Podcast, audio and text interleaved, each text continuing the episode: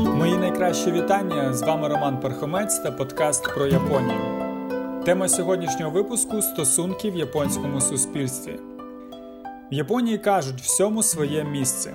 Ці слова можна назвати девізом японців та ключем до розуміння багатьох сильних і слабких сторін їхніх стосунків. Девіз цей втілює в собі своєрідну теорію відносності стосовно моралі а також стверджує субординацію як непорушний абсолютний закон сімейного та суспільного життя. Японці уникають суджень про вчинки і характер людини в цілому, а ділять її поведінку на ізольовані області, в кожній з яких ніби існують свої закони, певний моральний кодекс. Ось вдалий приклад. Не можна стверджувати, що їхати на авто по правій стороні вулиці завжди правильно, а по лівій завжди помилково.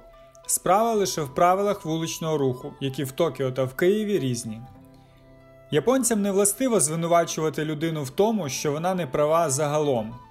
Зазвичай позначається область, в якій людина зробила ту чи іншу помилку, тобто порушила визначені для даної області правила. Універсальних мірок не існує, поведінка допустима в одному випадку не може бути виправдана в іншому.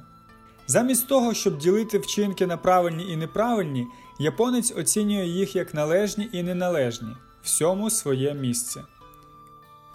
Друге значення цього девізу також дає про себе знати на кожному кроці.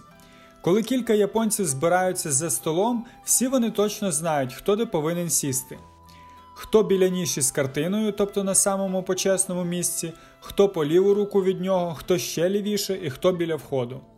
Будь-яка спроба проявити тут якусь демократію викличе лише загальне занепокоєння, адже тоді ніхто з присутніх не знатиме, що йому робити. Саме це і відбувається, коли іноземець, бажаючи видатися скромним, вперто відмовляється від призначеного для нього місця. Японська приказка, яка характеризує плутанину, звучить так: ні старшого, ні молодшого. Без чіткої субординації японці не уявляють собі гармонії суспільних відносин.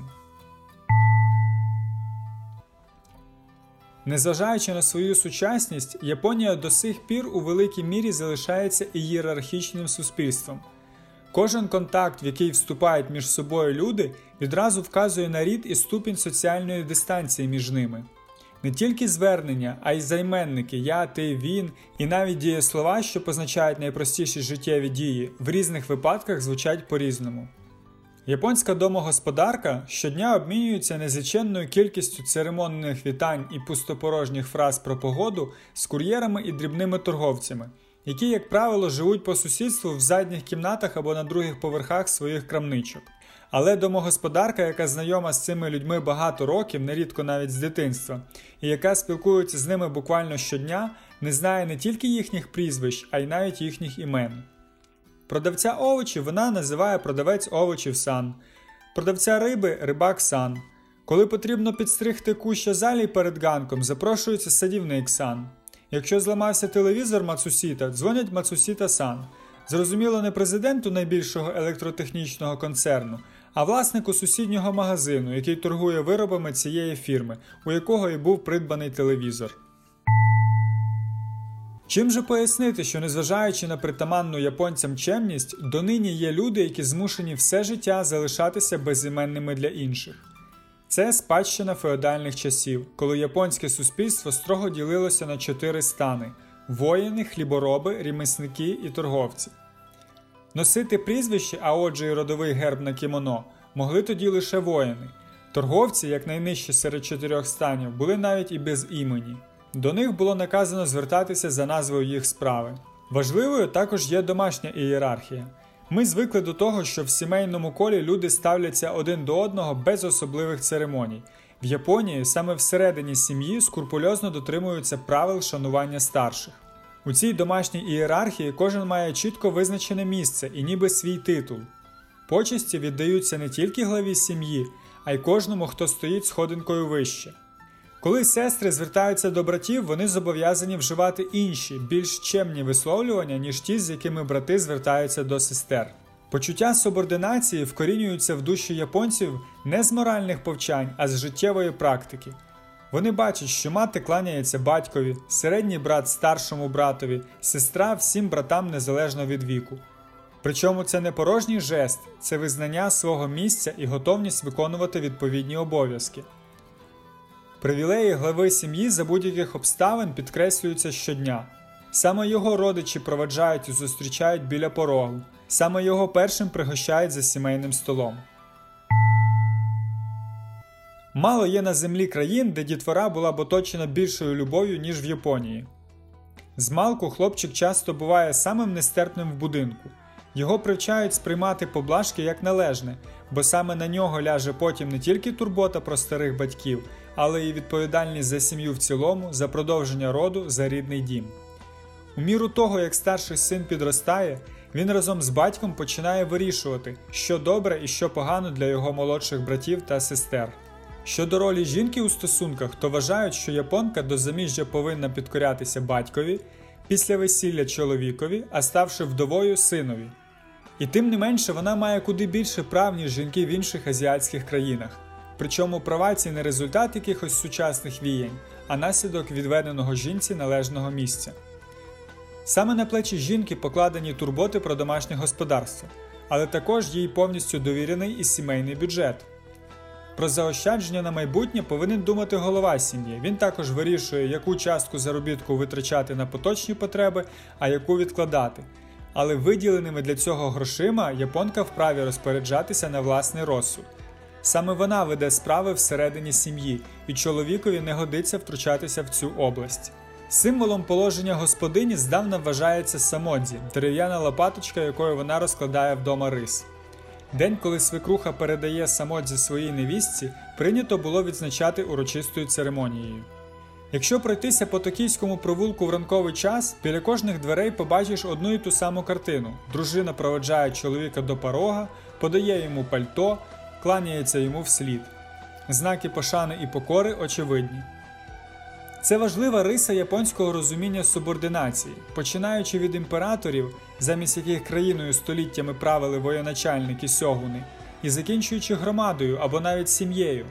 Часто трапляється, що номінальний глава ієрархії аж ніяк не завжди володіє фактичною владою. Проте покладені почесті повинні адресуватися саме йому. Хто б не керував справами з залаштунків, на сцені для видимості нічого не змінюється. Живучи з субординацією ще у власній родині, людина звикає слідувати її принципам і в суспільних відносинах.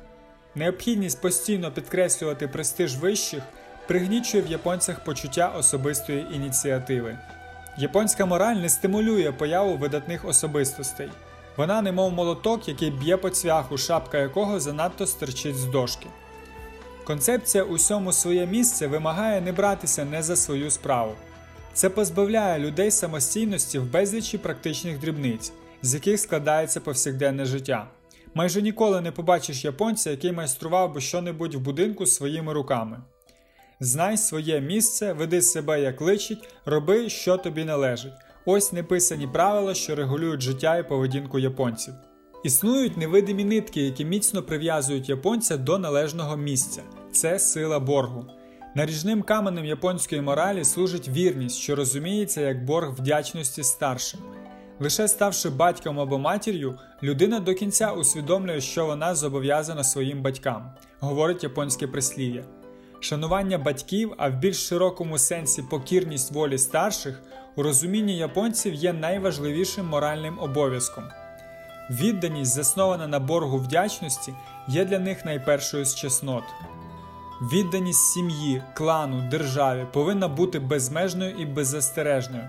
Тобто людина повинна підкорятися волі старших і вищих, навіть якщо вони не праві, навіть якщо вони йдуть всупереч справедливості. У цьому найбільша суттєва зміна, яку японці внесли в запозичену ними старокитайську мораль.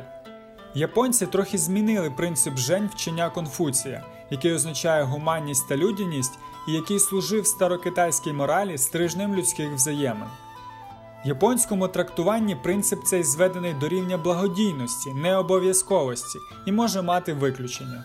Підвалини патріархальної сім'ї це підвалини японського способу життя, його стовпи субординація і сімейність. Хто правий і хто неправий визначається тут не абстрактними поняттями добра і зла, а визнанням свого місця в складному переплетенні взаємних обов'язків. Улюблена американцями фраза Я нікому нічого не винен, немислима в устах японців. Людина в Японії постійно відчуває себе частиною якоїсь групи, чи то сім'ї, чи то громади, чи то фірми.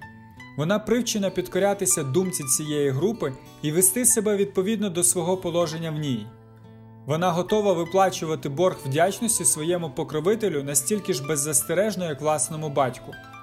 У цьому і кореняться причини нездоланної клановості або сімейності, які пронизують суспільне і політичне життя Японії, проникаючи навіть у діловий світ.